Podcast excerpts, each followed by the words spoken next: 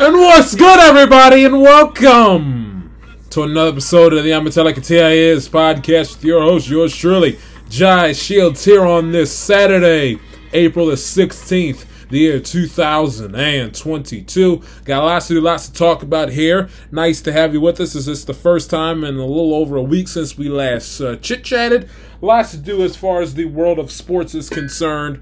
Going to touch on the NBA playoffs as they are underway here on this Saturday. Quickly recap a couple of things I want to give my opinion on as far as the NBA play-in tournament is concerned. And give you a couple of tidbit items and thoughts and 2 cents and commentary as we have concluded the opening... Sorry about that. The opening week of the 2022 MLB regular season. Got a couple things to talk about as far as, the Yankees, Orioles. I'll get into some baseball a little bit later on, and I'll do a little bit of I will save Kyler Murray and Baker Mayfield for next week's episode. You don't want to, I'd like to, do a couple of shows with no football, but I got plenty to say as far as Baker Mayfield and Kyler Murray are concerned. So stay tuned for that next week. But I want to give you that. I didn't have a chance to dissect the Masters. I'll do that and give you my 2 cents on Frank Vogel saying goodnight as far as him being the head coach of the Los Angeles Lakers.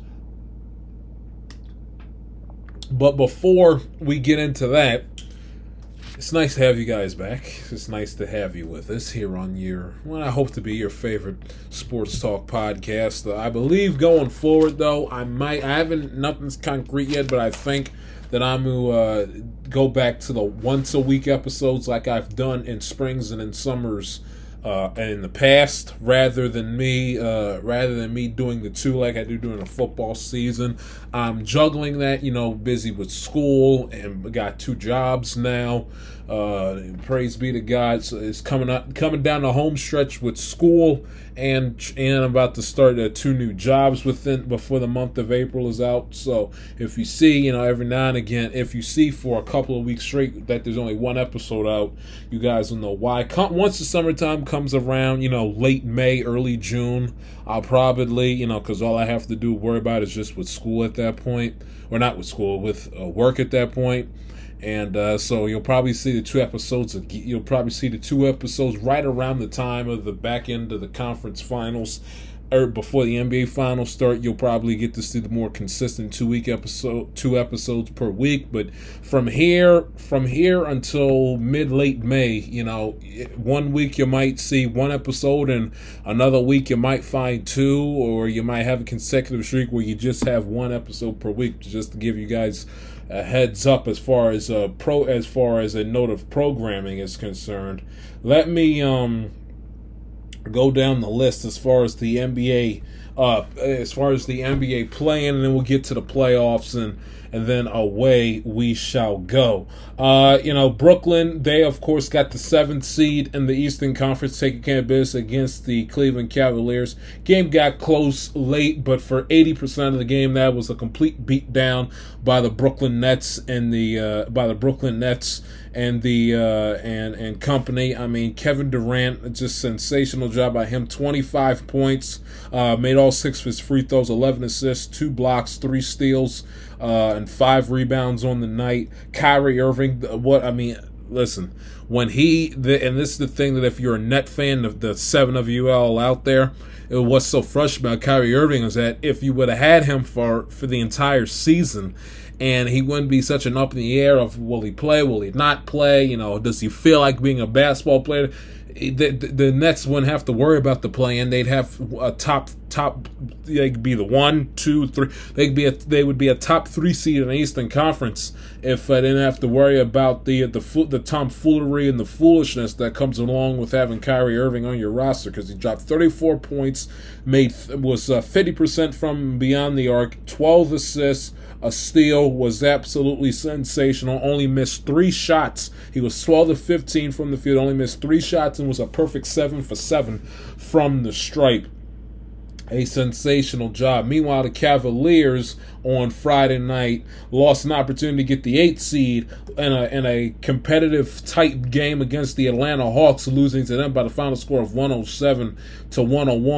Trae Young, who is picking up right where he left off as far as being a dynamic, sensational playoff performer like he was against the 76ers, the Knicks, and throughout their sensational playoff run last spring and early summer until they run into the buzzsaw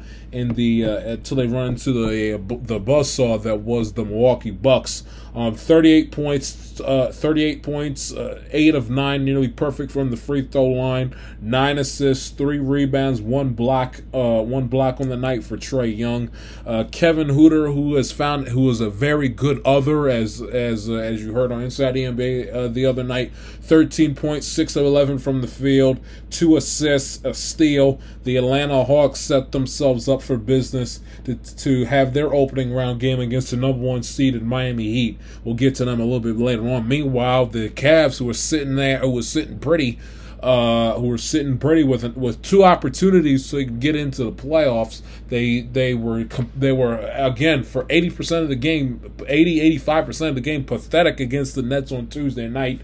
And then they played much better, at least defensively, against Atlanta, but it wasn't enough, as the Cleveland Cavaliers failed to make the playoffs for the first time without LeBron James. They were trying to make the playoffs for the first time since 2018, which, of course, the last time they made the playoffs, LeBron James was on the team, tried to make it without LeBron. They failed to do so. Another play-in I want to give my 2 cents on is the Clippers and the Minnesota Timberwolves. We'll get to the Clippers in a minute. First of all, if you're the Minnesota Timberwolves, and I understand it's only the second time in, 17, 18 years that the Minnesota Timberwolves have made the playoffs, and there's rumors that the team could leave Minnesota and flock to Vegas or go elsewhere and move their team from outside Minneapolis, Minnesota. So I understand all that. Their future in Minnesota doesn't look all enticing and attractive at this point in time right now. But you gotta be fair. You got to be fair. That was a completely over-the-top, obnoxious celebration at the end of their play-in game. Again, I get it. Listen, and people are going to say, well, Jai, come on, cut them some slack. They're allowed to celebrate their second playoff, their franchise's second playoff appearance in 17, 18 years. Like, okay, I understand that. I understand that. But look at it from my perspective. Okay, I am a Cincinnati Bengals fan. Did Jermaine Pratt, did C.J. Uzomah, did Eli Apple, Joe Mixon, Joe Burrow jump on the bench, take their jersey off, and chuck it into the stands?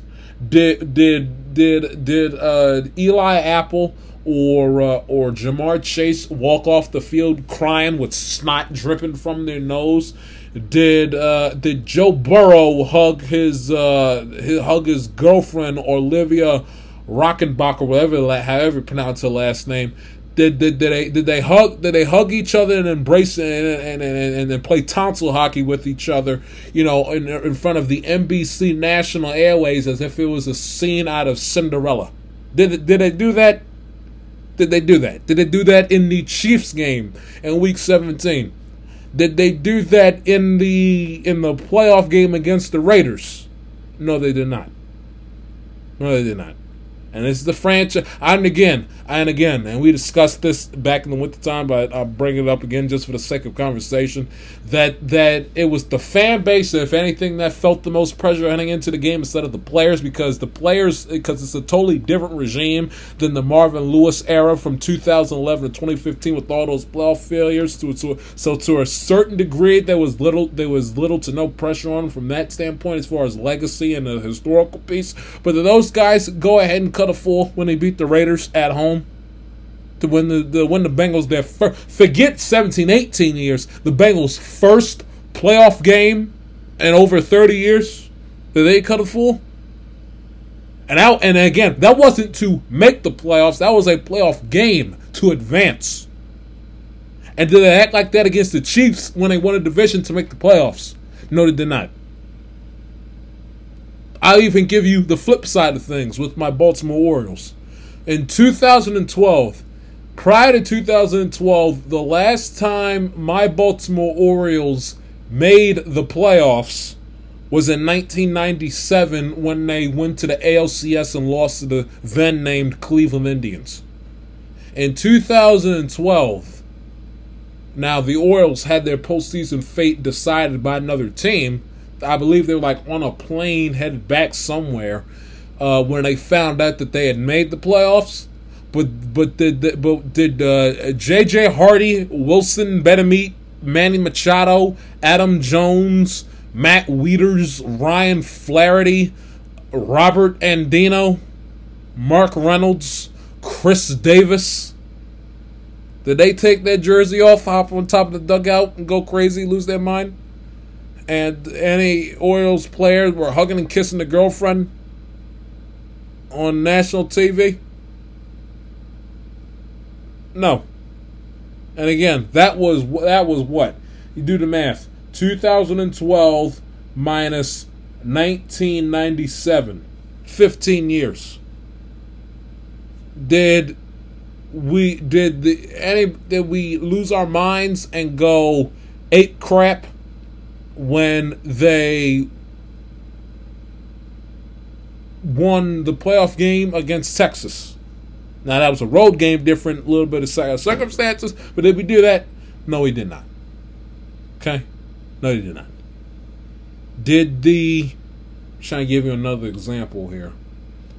To make the playoffs.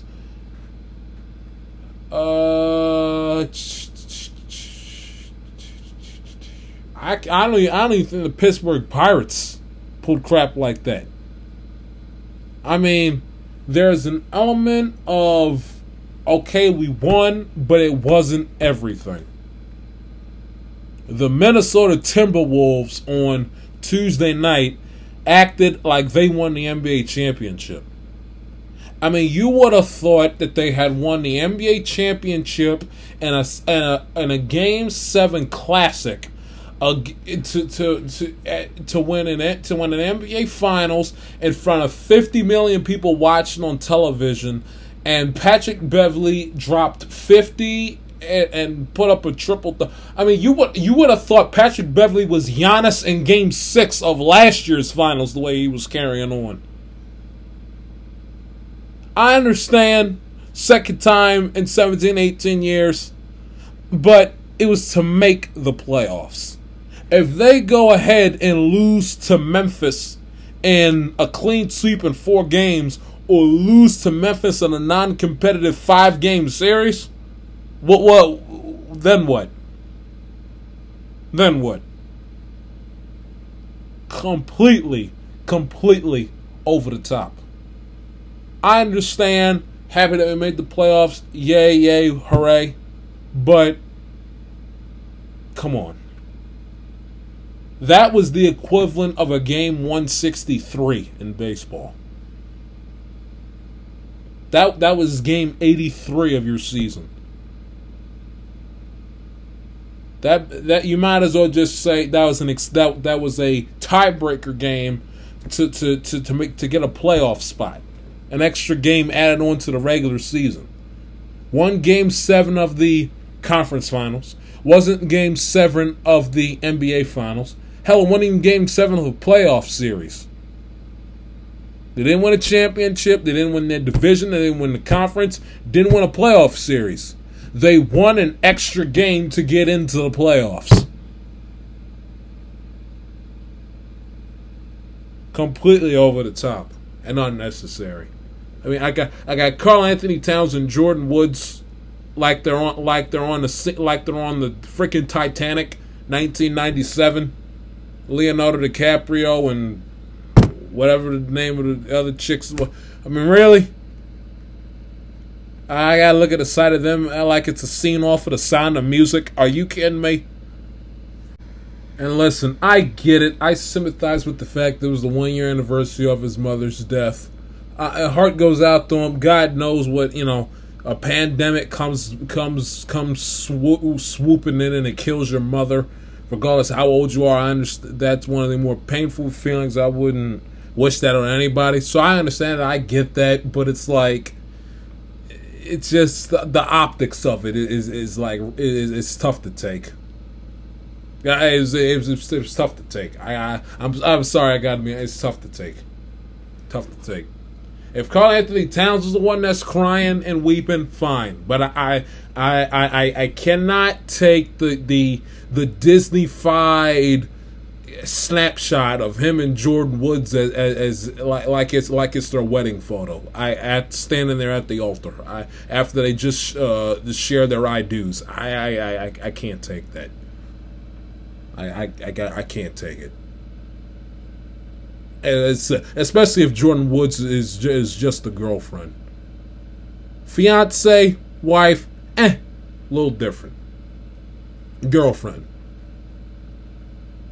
Word could break in 2 weeks that she was caught topping off Patrick Beverley, and then what? Then what? Here today, gone tomorrow. I mean, come on. Phoenix, Minnesota Timberwolves. I mean, really, really, really. If you want a playoff series, or you're a Cinderella team and you make and/or win the conference finals, celebrate till the cows come home. You won an extra, a de facto extra regular season game to make the playoffs. All right, and it wasn't like that you beat the Clippers, who were, you know, fully equipped with Kawhi Leonard and Paul George. All right, Reggie Jackson. I mean, come on.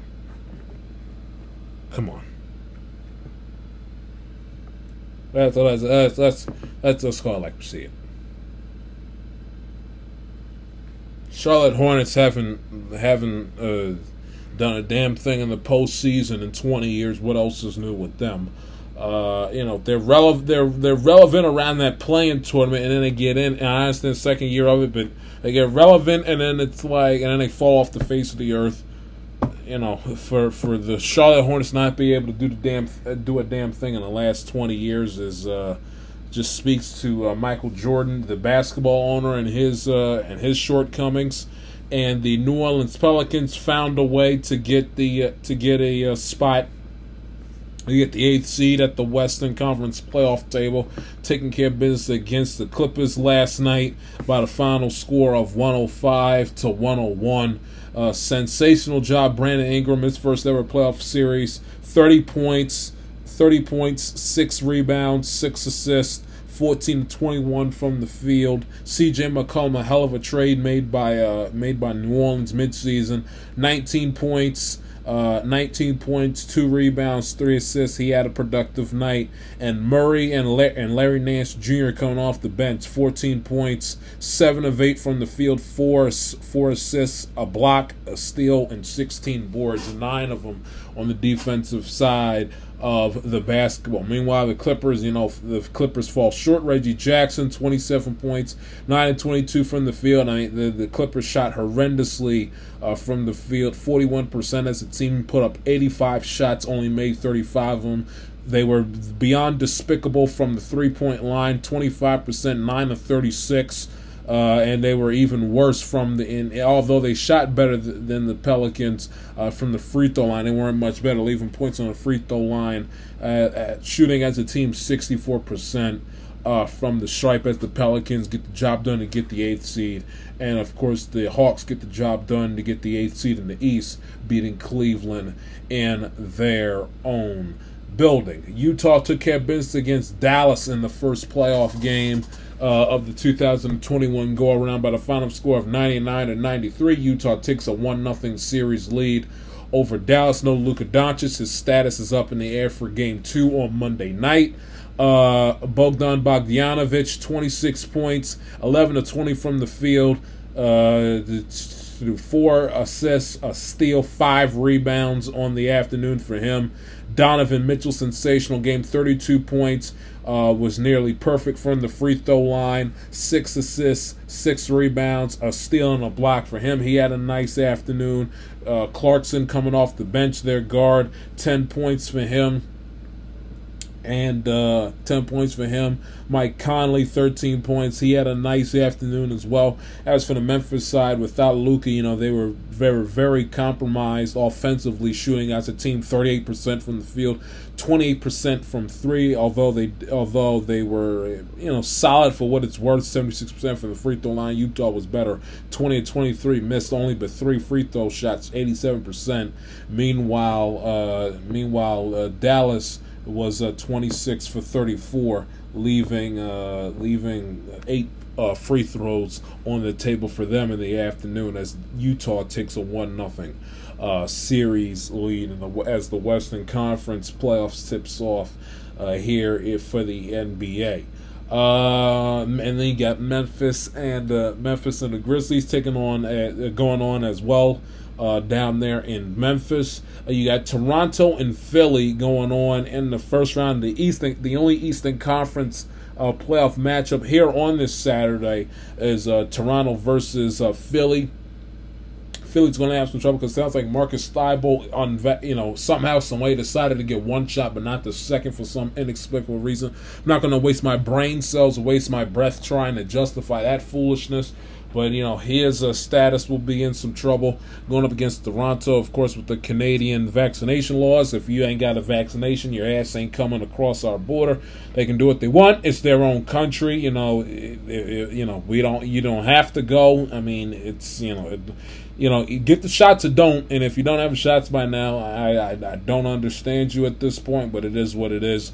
Toronto going up against Philly, a rematch of the 2019 Eastern Conference Finals, which was an absolute classic, of course, with Kawhi Leonard with the game-winning Game 7 buzzer beater to advance. It wasn't a conference finals. It was a semifinals. I apologize, but it's a classic Game 7 on Mother's Day 2019. Kawhi Leonard over the hands and face of Joel Embiid, one of the greatest, most clutch playoff buzz beaters you're ever going to see in your life. Rematch of that matchup. Joel Embiid is just chomping at the bit, although Kawhi Leonard is not there. The majority of that 2019 core from that championship Raptors team is still there. And Joel Embiid is just licking his chops and chomping at the bit to get revenge against Toronto. I think that has potential to that series, Nets, Celtics, and Denver, Golden State. Those, if you were to ask me right now, those, my friends, are the 3 best opening round playoff series heading into as we begin this weekend and begin the playoffs. Two out of 3 of them in the Eastern Conference. I think they got better opening round matchups in general than the Western Conference does, simply because of the fact that you go ahead and you look at the matchup. Do you really honestly think that Memphis has a chance against Phoenix? No. Do you think Memphis and Minnesota will be a competitive series? Ja Morant is a hell of a superstar, but again, the Grizzlies and the Timberwolves isn't going to move the needle nationwide. Utah, Dallas, similar to a certain degree, considering the fact that Luka is injured and just for eyeballs and just for marketing, you need Luka playing as much as possible. And Denver, Golden State, intriguing because the Golden State finally has themselves back in the NBA playoffs, again. But the status of Steph Curry all depends on how well and how far Golden State's playoff run will be this upcoming spring into the summer. But and of course on Sunday you got Atlanta against the Miami Heat. Atlanta, of course, Trae Young coming off his sensational performance Friday night against Cleveland, going against the Miami Heat, who has not been talked about a whole lot as far as the favorites to win the championship. You've heard, at least on the Eastern Conference side, you hear 76ers. You hear the defending champion with the Bucks. You hear, albeit they are a 7th seed, but they have Kevin Durant and Kyrie Irving, so you automatically have to throw them into the hat, throw them into the equation with the Brooklyn Nets.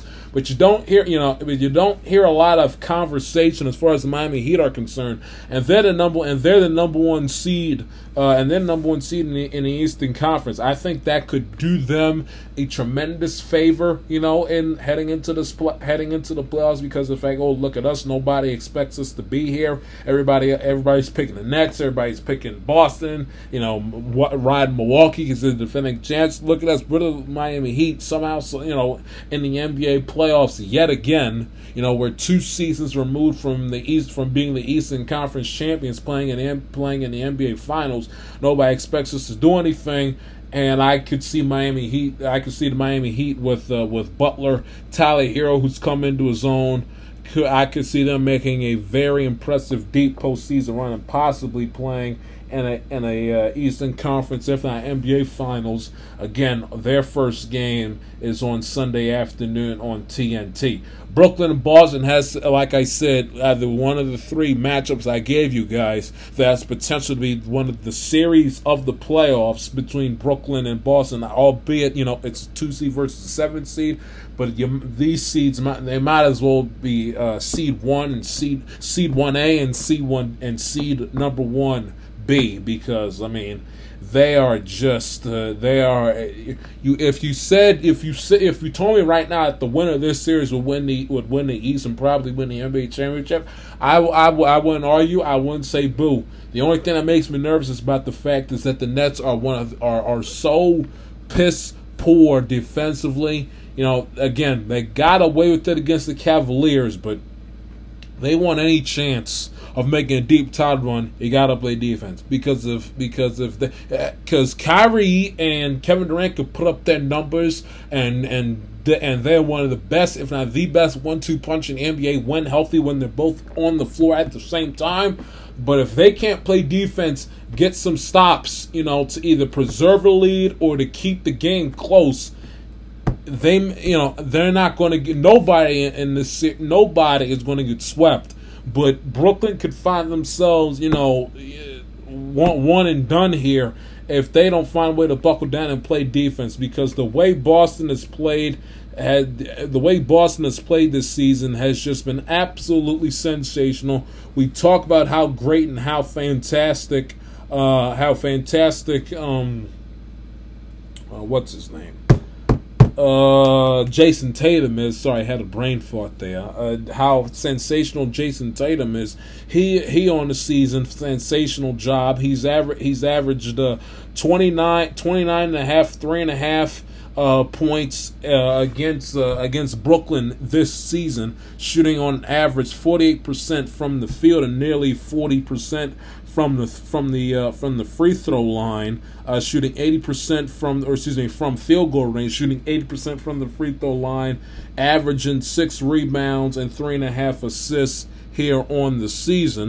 And to close out the season, he had a nice little streak going where he scored, where he had 4 games of 30 or more points at the back end of the month of March. And if you recall, he had a very impressive streak where he went 5 consecutive games of 30 or more points, including a 54-point performance at home against Brooklyn on Sunday, March the 6th, in a 126-120 victory against the Nets, in which he had 5 rebounds, 3 assists, shot 82% from the field, 14-17 from the free throw line, and was a productive 53% from beyond the arc. So if the Brooklyn Nets want to have any shot of beating Boston in this series, they got to be able to play defense and put the clamps on and stop Jayson Tatum,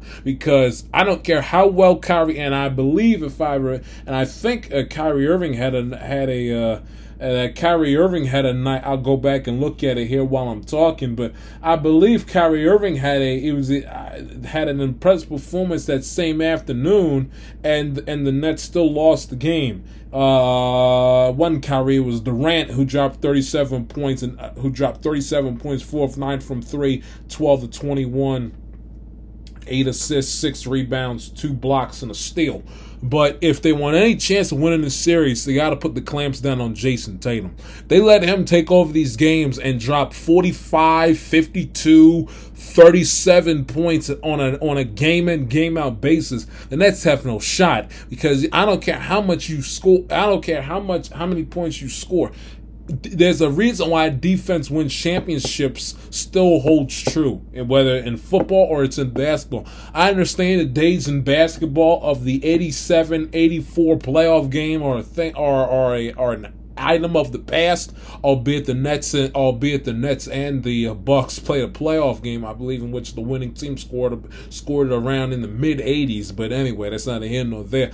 You got to be able to make the key defensive plays and lock teams down and grab the defensive rebounds, get the steals, get after the loose balls, force turnovers in order for you to win games. And allowing Boston to drop over 120 points, in a best-of-7 playoff series is not a recipe for winning anything in the playoffs. If they allow the Celtics to willfully, on average, score 115 plus points every single night, I don't think the Nets have a chance in hell.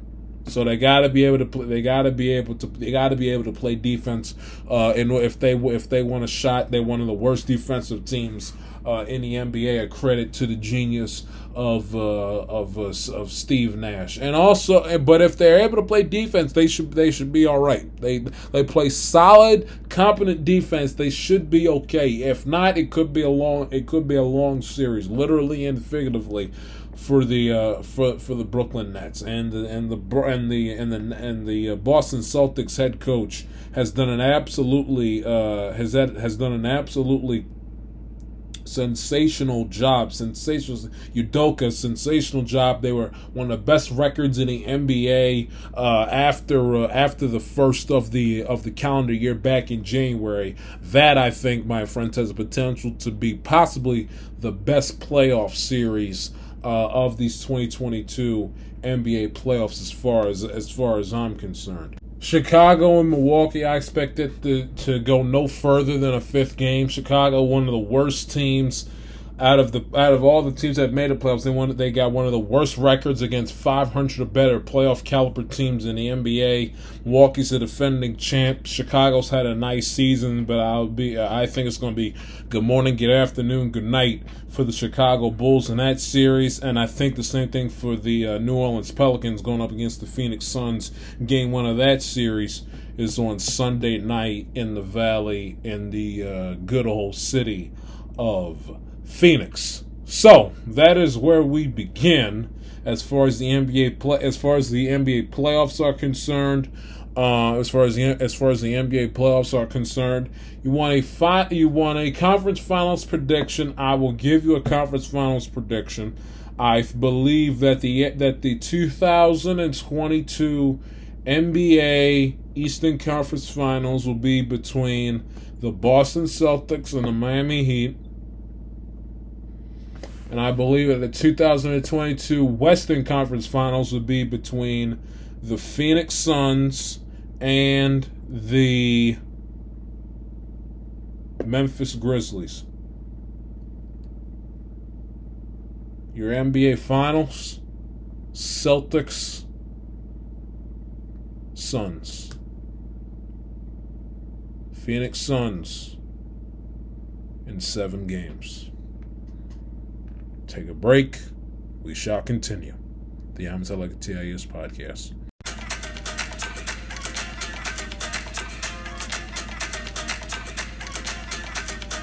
It's worldwide to infinity. You know the roof on fire. We gon' boogie, oogie, oogie, jiggle, wiggle, and dance like the roof on fire. We gon' drink drinks and take shots until we fall out like the roof on fire.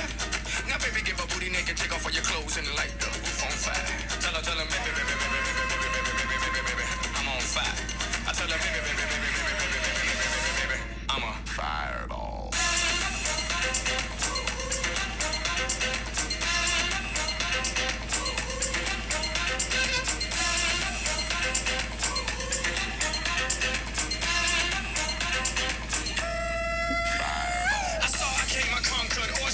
Welcome back to the Tell Like a T.I.S. pod.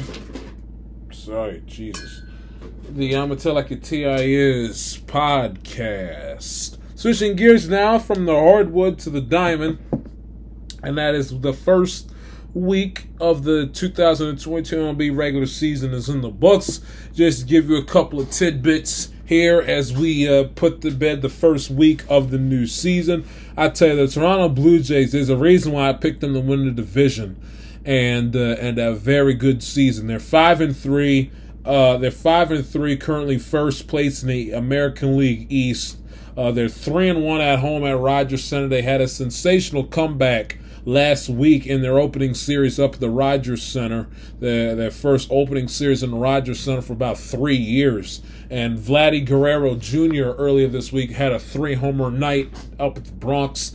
The Toronto Blue Jays, again, you might not need sensational starting pitching. Their lineup is so freaking talented. They'll hit their way to an easy 93, 95, hell, probably 96, 97 wins this season. Their lineup is just that damn good, albeit the fact that they have a -2 run differential, and they're currently sitting in first place ahead of the New York Yankees by a game. Speaking of the New York Yankees, I mean, they want to talk about an interesting and just, if you're not a Yankee fan, I mean, watching the Yankees is a unique and special experience if you're not a Yankee fan, because, you know, some days they're like, oh, okay, they might actually be better than I anticipated, and then other nights it's like it's same crap different year when it comes to the Yankees and their ineptitude. I mean, they had a nice gutsy opening day win against the Red Sox 6-5 last Friday afternoon. They had a nice starting pitching performance from Lutlet, from how do you pronounce his name? He had a nice performance from Severino, who gave up 2 runs, 5 hits, got knocked around a little bit, but a fantastic job by their bullpen. Marciano, Castro, Lutlich, how do you pronounce his name? Chad Green, Holmes, and of course Chapman in the 9th. Sensational job by the Yankee bullpen to beat the Red Sox 4-2 on Saturday afternoon. Then Sunday they get out to a They found a way to tie the game at 3 apiece at the bottom of the 4th inning against the Red Sox. And then, of course, in the top of the 6th inning, they allow a home run. Clark Schmidt allows a solo go-ahead home run to Bobby Dahlback to put the Red Sox on top by the final score of 4-3. By a score of 4-3, and the Yankees failed. You know, good morning, good afternoon, good night.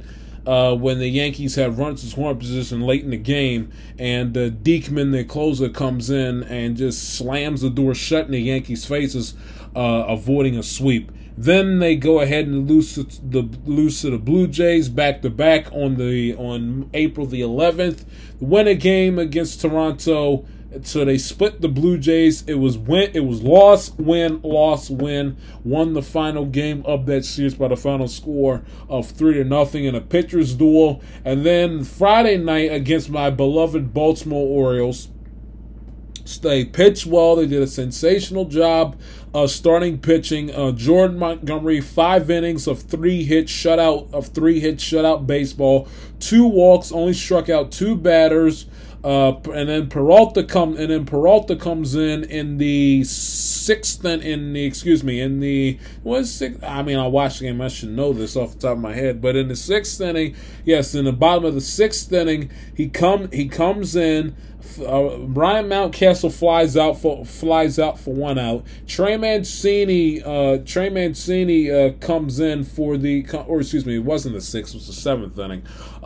Gets Mountcastle, Mancini, Santander out 1, 2, 3. Then the bottom of the 7th inning comes around. Peralta stays on. First batter of the inning, Austin Hayes doubles down the right field line to put a runner on second base. Bottom of the 7th inning, and listen, the Orioles, from an Oriole perspective, as an Orioles fan, I get to their side of things in a minute. They have been anemic. anemic, embarrassing, pathetic, disgraceful as far as hitting and getting base hits and driving in runners when they have opportunities with runners in scoring position. One of, not, thank God, somehow, some way, not the worst in the sport, but one of the worst in the sport as far as hitting and running with runners in scoring position in the first week and a couple days into the new season. They stink, are pathetic. Hitting with runners in scoring position. But what does the Yankees do? The Yankees, Peralta passball by Kyle Higashioka. I thought they shipped Gary Sanchez up north to the Minnesota Twins. It looked like Gary Sanchez was sitting behind the plate, hiding in Kyle Higashioka's catcher's gear and uniform.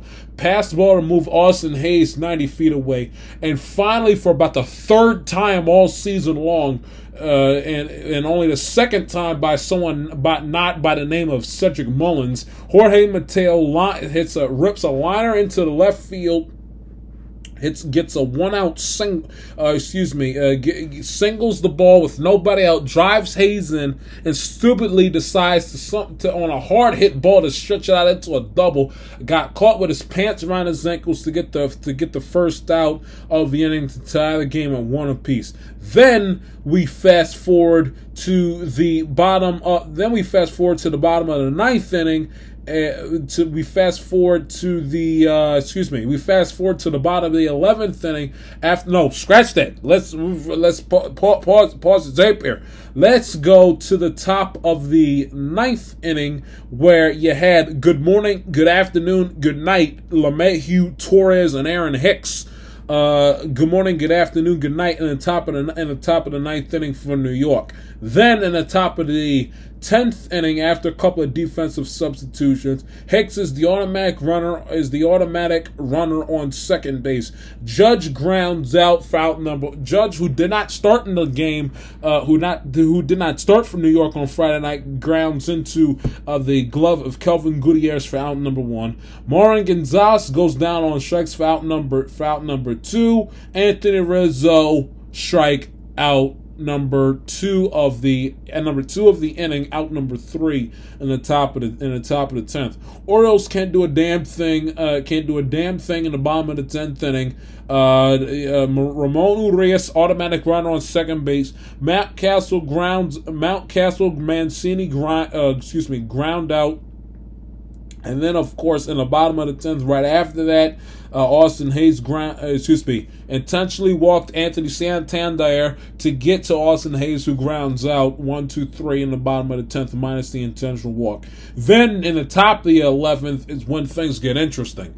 Anthony Rizzo, automatic runner on second base. Somehow Sway either must have had a brain fart, got a wrong sign, or somehow Sway forgot the rules of the sport. A ball hit directly in front of him. I mean, they teach this stuff in Little League.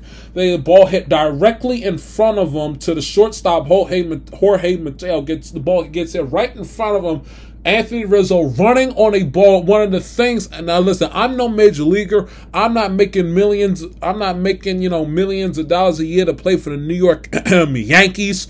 I am not a D1A NCAA baseball player by any stretch of the imagination. But at least I know, in my days of playing Little League, high school baseball, and watching baseball since the age of 3, I know that the golden rule of thumb is that outside of when you're at first base, you do not run on a ground ball hit in front of you unless there's 2 outs. You do not do it under any circumstances. You don't do it if the ball is hit to a third baseman and there's less than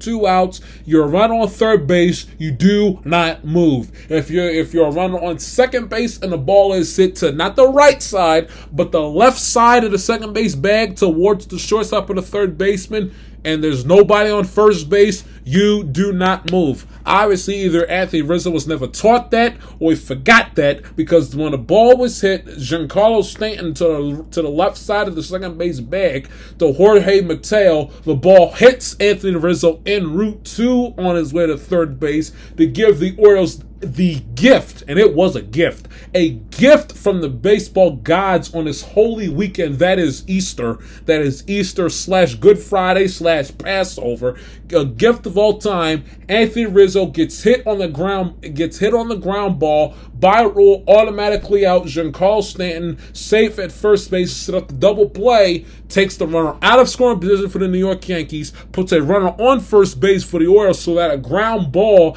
gets him out of the inning with a good old-fashioned double play to get the second and third out of the inning. Josh Donaldson, for some inexplicable reason, why in the world?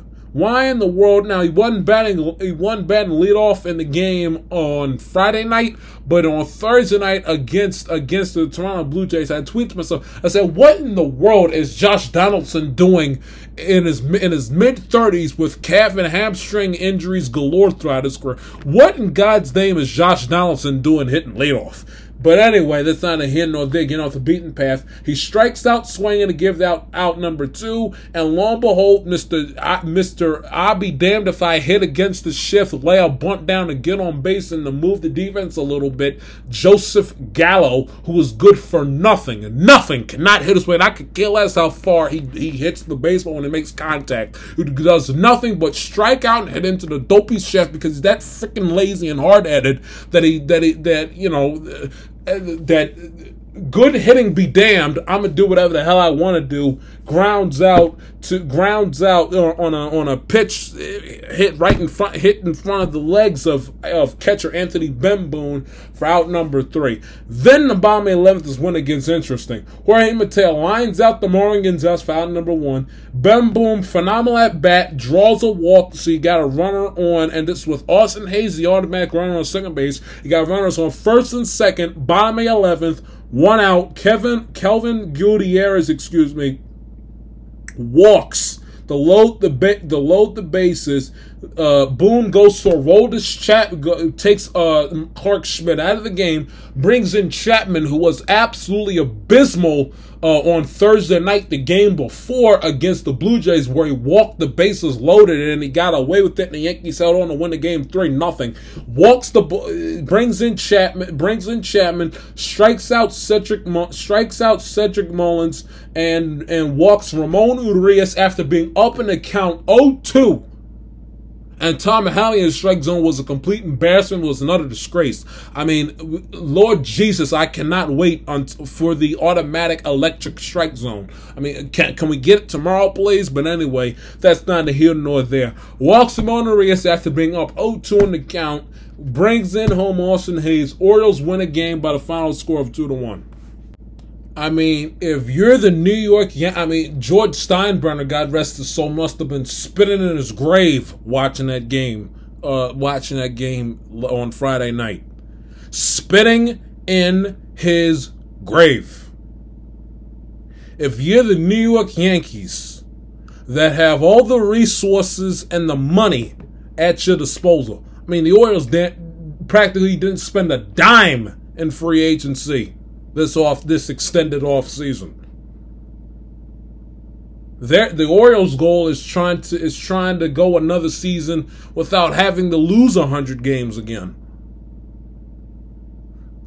Hell, if they go 72-90, they'll throw a parade down Camden Street. "Quote unquote rebuilding for the future," all that nonsense. I understand it's only one game. And the Yankees could after Friday night could do nothing but kick the Orioles' tail and go 18-1 to close out the season series against Baltimore the rest of the season. So I understand all that, and I understand it's April, it's still early. But if you're the Yankees, I mean, it's more, it's bad enough they went 11-8 against a team that lost over 100 games, one of the worst teams in the sport, and they struggled to beat the Orioles last year. This year, I understand it's only one game. But for the overreaction opinion, it's more of the same. Here it is. The Orioles can't hit the way out of a paper bag, especially with runners in scoring position. And what the Yankees do is okay, well, if you can't hit your way out of a paper bag in order for you to score runs and win games, here's what we'll do. We'll walk the ballpark instead. We'll walk the ballpark. The Yankee bullpen combined walked 8 batters Jordan Montgomery, who in 5 innings only walked 2. The Yankee bullpen walked 8 Orioles. 8. The Yankee bullpen walked more batters than they gave up hits. They as a bullpen on Friday night only gave up 3 hits, and they walked 8 batters. I understand they didn't let the Oriole offense go crazy, but the Oriole offense has been in the toilet for the first 7 games or so of the new season. They walked the ballpark. And one of the rare times the Orioles have been able to get that timely hit to tie the game up with runners in scoring position, it came out of the Yankee bullpen. I can count on one hand how many Orioles outside of the name of Cedric Mullins has gotten a timely base hit with runners in scoring position this season. It's a very, very, very small sample size, a very small list. That list grew, adding the name of Jorge Mateo on Friday night. We're pathetic. Walked the ballpark. Walked it. Orioles figure, hey, if we can't hit our way to score runs, we'll just do it the old fashioned way and just pray that you try to get too cute and try to get us to nibble. We'll just stand up there with a bat in our hands. We'll just walk. We'll just walk. We'll walk on top of the added ghost runner on second base. We'll just walk our way to win games.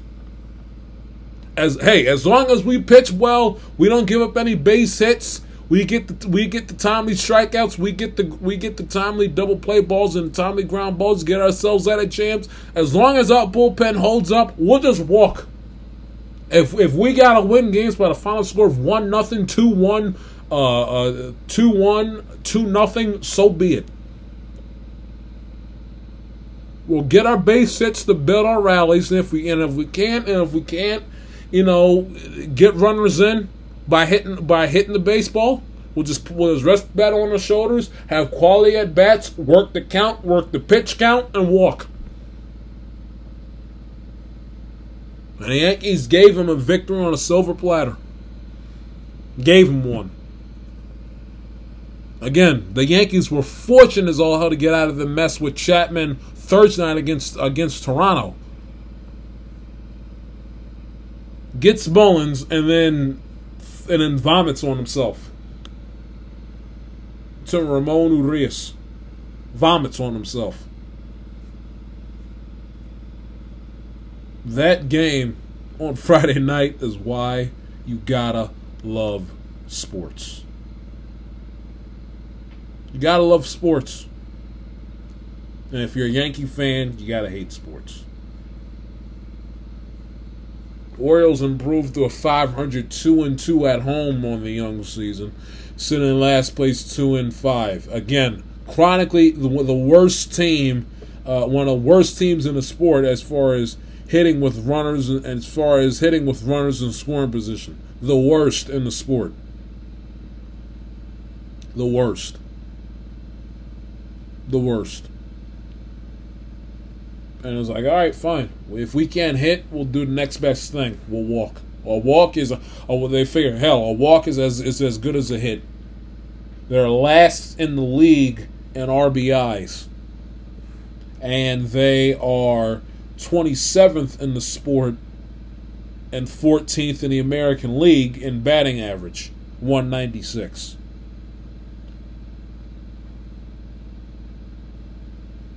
Think about that for a minute. Yet they're 15th in the league in on-base percentage, which is crazy.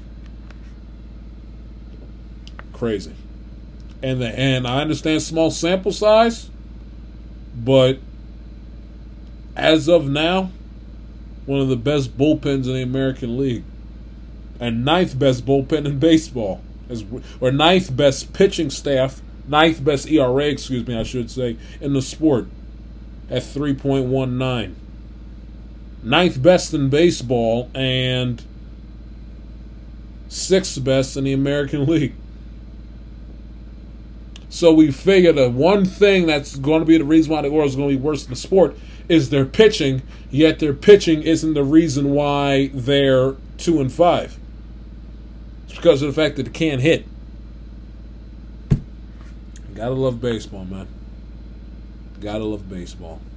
Shohei vomited on himself earlier this week. Shout out to Mike and the OC as the Angels are 4-4 with a -7 run differential. By the way, in that division is so. And again, only first week. It's going to take some time for the teams to sort of separate themselves. But Houston only in first place by half a game with a 4-3 record. Mets 6-3. Doing Buck Showalter doing a sensational job. They got a +21 run differential in the NL East. Atlanta and the Mets, by the way, are the only team in the NL East with a record above 500, as the Atlanta Braves are currently sitting at 4-5. And with the Philadelphia Phillies, the more again still early, but the more things change, the more things stay the same. Sitting at 3-5, losers of 4 in a row. -8 run differential. Cardinals 4-2, Cubs 4-3, Brewers 4-4.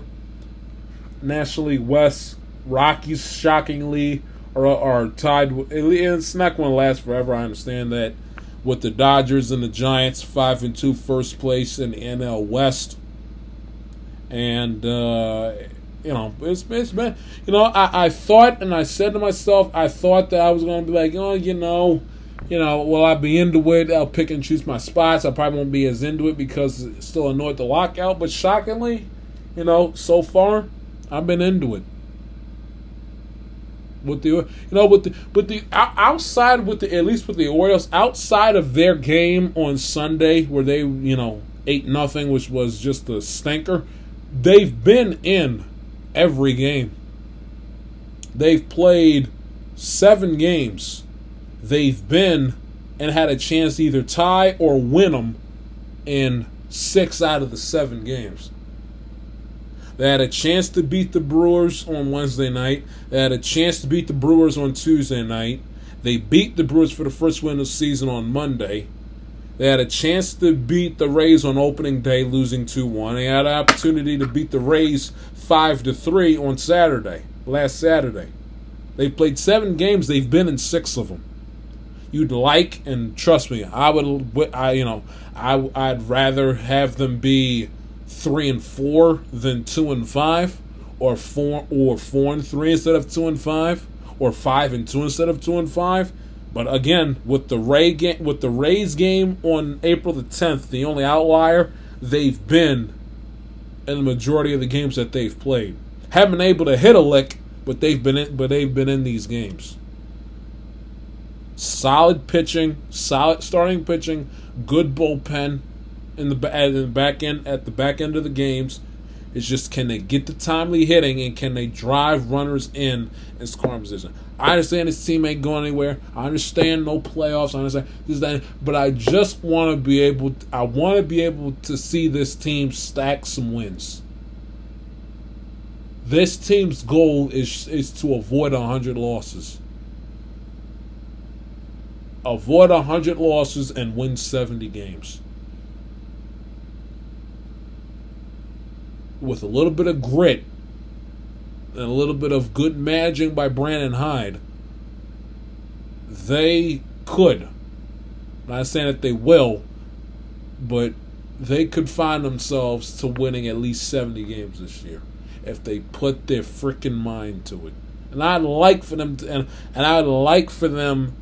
to win 70 games and avoid 100 losses. But it's best to start stacking your wins, while teams are still trying to find themselves, rather than later in the season and you know what you are, and the Toronto Blue Jays, just for an example, know what they are. Everybody's still trying to find themselves their first week plus of the new season. Where it's like in football, where any given Sunday, any given game, you can lose.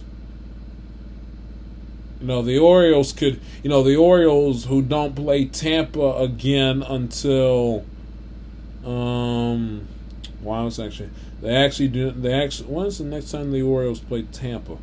They don't play Tampa. So that's a bad example. So they could go into, they could go into St. Louis and sweep them, or not St. Louis, but they could go into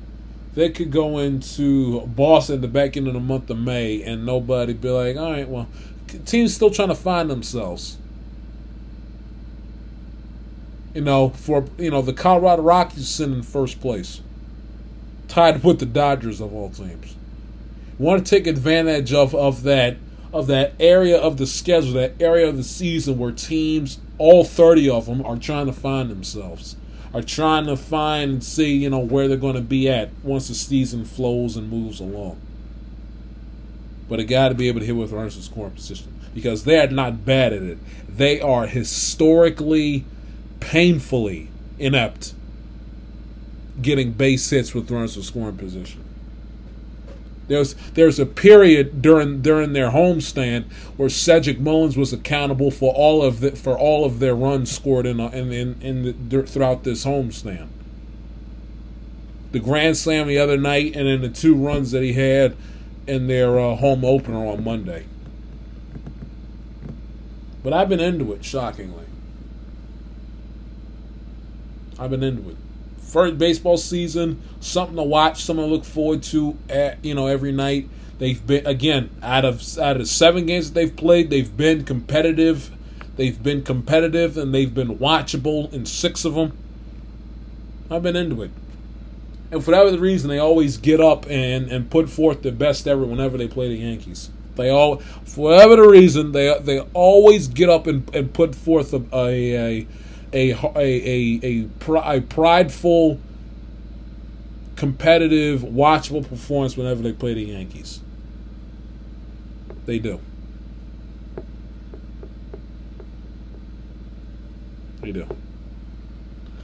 The Apple TV, I don't even know where to begin with that. The broadcasting crews are damn near impossible to listen to put it nicely. Not to mention with the streaming, when the streaming goes out, and I tweeted up a storm last Friday night, the first night that they did it, that I had problems getting the game on my iPad and on my phone. So, the Apple TV has not exactly been worth baseball's worth baseball's money and aggravation. I heard, I didn't watch any of it because I was busy watching the play-in with the NBA, and the Oriole game was over 4 hours long. But, I didn't hear rave reviews from them on Friday night. Last night, what are you going to do? Baseball doesn't know which way is up. What else is new with that and Apple TV? And by the way, shame on the president for the Cincinnati Reds. Basically giving the double bird to the Reds fan base, saying, well, if you don't like it, we'll sell the team, and most likely the team that will buy it right after us will move it. Go to hell, will you please? Suck on a rotten old sock, will you? Okay, go to hell. How about you put money forth and build a champion and build a winner? How about that one? Fans pay good money, whether it's the cable bill or the actual ticket and the parking, and then go watch the team. Okay, they were Cincinnati Reds fans long before you and your little dopey family had control and had ownership of the team. And as long as they're still sitting on the Ohio River at Great American Ballpark, they'll be Reds fans long after you and your father are gone. Castellini, whatever his name is, go to hell. Son and your father, the both of you. Go to hell. Okay? The fans want to kick and scream because you literally sold off every single competitive, watchable player on your roster, and they haven't been competitive in eons. They deserve to have the right to say something. They're fans. All right? Your responsibility is giving them a watchable, marketable, competent, entertaining winning product. Their job is to critique you when you're not doing that. If you don't like it, get the hell out of the business. Simple. Shame on you. Well, be careful what you wish for, and be careful because, you know, they could be gone in a minute, so just be quiet, just enjoy what you have. Shut the hell up and go to hell. How dare you? The temerity, the audacity, the chutzpah, and the unmitigated gall, the nerve, the balls on that man. Pathetic. Not a bad opening week of the baseball season. We'll delve into it in greater detail as the season moves along, but you know, through the first week, you can't go kicking and screaming about too much. But we take a break. We'll close the show. I'm Telekatia's podcast. We welcome you back to the I'm Telekatia's podcast. Just two quick items of business before we say goodnight. Scottie Scheffler won the Masters, the 2022 Masters down in Augusta, Georgia, with a sensational fourth round. He double bogeyed 18th to clinch his championship. He only bogeyed on that Sunday on the back nine at hole number 10. Other than that, he had a birdie on hole 3, 7, 14, and 15, parred all the other holes. But he finished the tournament with a -10 under par. Ran away with it. He ran away with it to the point it wasn't even close. Where it took away that, you know, you have a drama-less Sunday at the Masters. You know, it really hurts the event and the pomp and circumstance that comes with that great tournament. Beat Rory McIlroy, who came in second place, with a -7. Cam Smith, who had the lead at the first couple of days of the tournament, finished tied for third place with a -5. Tiger Woods, who was all eyes were on him, who had a very, very impressive first day of the tournament, where he birdied holes 6, 13, and 16, bogeyed holes 8 and 14, and played at an even par for the rest of his holes. Finished with a -1, a shot at 71. On Thursday in round one, and everybody's like, "Oh, okay, oh, here we go. Tiger is gonna do the unthinkable. All of a sudden, win it." And then on Friday, he struggled. Four out of his first 5 holes he bogeyed outside of his par on the par 5 at hole number 2. Parred hole 6 and 7, birdied on hole number 8, parred on hole number 9. Birdied again on number 10. We thought, oh, okay, Tiger's starting to get himself back into things, and he falls off the cliff, bogeying on 11 and 12, birdies on 13 and 14, and then pars rest away, finishing at a 74. Not terrible, but you figured, you know, at least I was saying, all right, well, if Tiger wants any chance to win it, he's got to have the round of his life on Saturday afternoon, and then that's when the wheels completely fell off. Double bogeyed on holes holes 5 and 18. Bogeyed back-to-back holes. He finished holes 16 through 18. His last 3 holes on that Saturday on the back nine. 3 straight bogeys in a row. The first two 16, 17 were regular bogeys. 18th had a double bogey. Bogeyed on hole number 11. Bogeyed his opening hole on 1, and bogeyed on his 9th hole. Birdied on holes 2, 12, and 13. Shot at 78, and then on the fourth one, he shot at 78 as well, finishing with a +13. Listen, you know, I don't know, and who didn't want Tiger Woods to go the distance and to pull off the unthinkable, you know, with his leg, you know, fused together with rods and bolts. Who didn't want that all-time classic storybook, finish the way he had it a couple years ago at Augusta, winning the Masters, coming off of a broken leg, you know, with that accident about 18 months or so prior. But you felt like, the worse Tiger played and the more and more reality started to set in over the storybook, Disney-fied result that everybody and their mother wanted. You figure that it was more about Tiger just going out there and competing and playing a full 4 rounds of competitive major golf, rather than him, trying to compete and win another major championship again, considering all he's been through in the last year plus. And I had a feeling, when you heard Tiger Woods speak to me, it wasn't, I was pissed that, my putting was terrible, that I was bogeying these holes, that I wasn't consistent enough as much as I should be, that I had bad tee shots. You got a feeling from Tiger, especially on Saturday and Sunday, that it was more about him getting through the weekend and having something to prove, not to the masses, but to himself.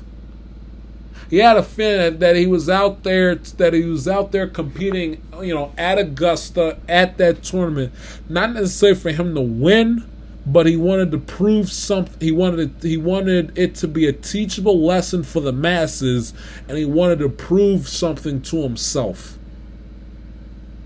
That, listen, I'm 45, 46 years of age, broken leg, and I'm out here playing at one of the most prestigious golfing events in the golfing major championships in the world at Augusta National. I had a very good opening round the first day of the tournament. I'm going to go out there now, and I'm going to make the cut, and I'm going to play all 4 days without having to stop or withdraw due to injury. I'll play all 4 days. If I not use a card, I'm going to walk, and I'm going to get the job done. I'm going to walk out there all 4 days, Thursday through Sunday, and I'll make sure I play every single hole and giving it all that I had, in pain or indifferent. And you got a feeling from him that he was out there, to prove it to himself that I still got that competitive Tiger, no pun intended, that competitive spirit within him. That I don't care what you say, I don't care what I gotta do, I'm gonna finish this race. And he gave the quotes with his father, talking about finish the race and don't quit. You gotta feel from Tiger that it was more about him getting through the Masters than him winning it. And that's the impression I got. It was more about him getting through it. The fact that he made the cut, and the fact that he had a very impressive first day, what was just an added victory, is just the cherry on top.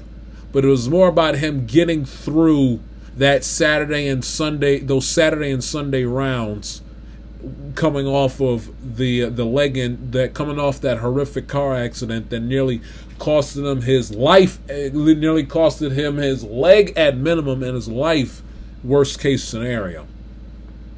But congratulations to Scottie Scheffler, who was just clicking on all cylinders throughout the entire tournament. We give the Masters a couple of minutes of our attention. That's item number one. Item number two, sorry about that, dropping the phone here. Item number two, Frank Vogel shockingly was axed for the Lakers, making him. Now, he deserves part of the blame because the Lakers did quit on him. And they were the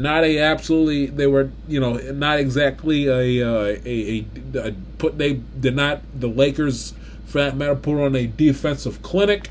And Frank Vogel does share some blame, but he wasn't the sole primary reason why the Lakers ended up missing the playoffs and having an embarrassing season that they did. He was part of the problem, but he wasn't the primary reason. But the Lakers say goodnight to him, unceremoniously, unshockingly to the public, as the Lakers are in pursuit of a new head coach, which leads us to our Q&A question of the episode, and that is, who should become the Los Angeles Lakers' new head coach and why? That question and answer I don't want to call it a tweet, but that question and answer form, I guess you could say, it's available only on the Amateur Catalia's podcast channel page on the Spotify app. on Spotify.com. So you have to go to the Amatella Cotillas with Jai Shields podcast channel page. Click that episode. You'll be able to find it. That's the Q&A of the episode. Who should become the Lakers' new head coach and why? And the poll question of the episode is, who is your favorite to win the NBA Finals? Choose your option. And let the Amatella Cotillas podcast, your little universe, know what is on your mind. And also, don't be afraid to follow the show on Twitter at Amatella_TIS, and the show on Instagram at Amatella_podcast, and yours truly on Twitter and Instagram at the J Shield. So, first show back in a little bit over a week. Got some housekeeping items, took care of housekeeping items as far as the NBA playing the NBA Finals is concerned. Touched on Scottie Scheffler winning the Masters, a little bit of Tiger, Frank Vogel out the door, and a little bit of baseball. Any big-time baseball news I need to address or rant about the Orioles, I'll be sure to touch on in the next episode. NBA playoffs will be a primary topic of conversation from now until mid-June with the NBA Finals.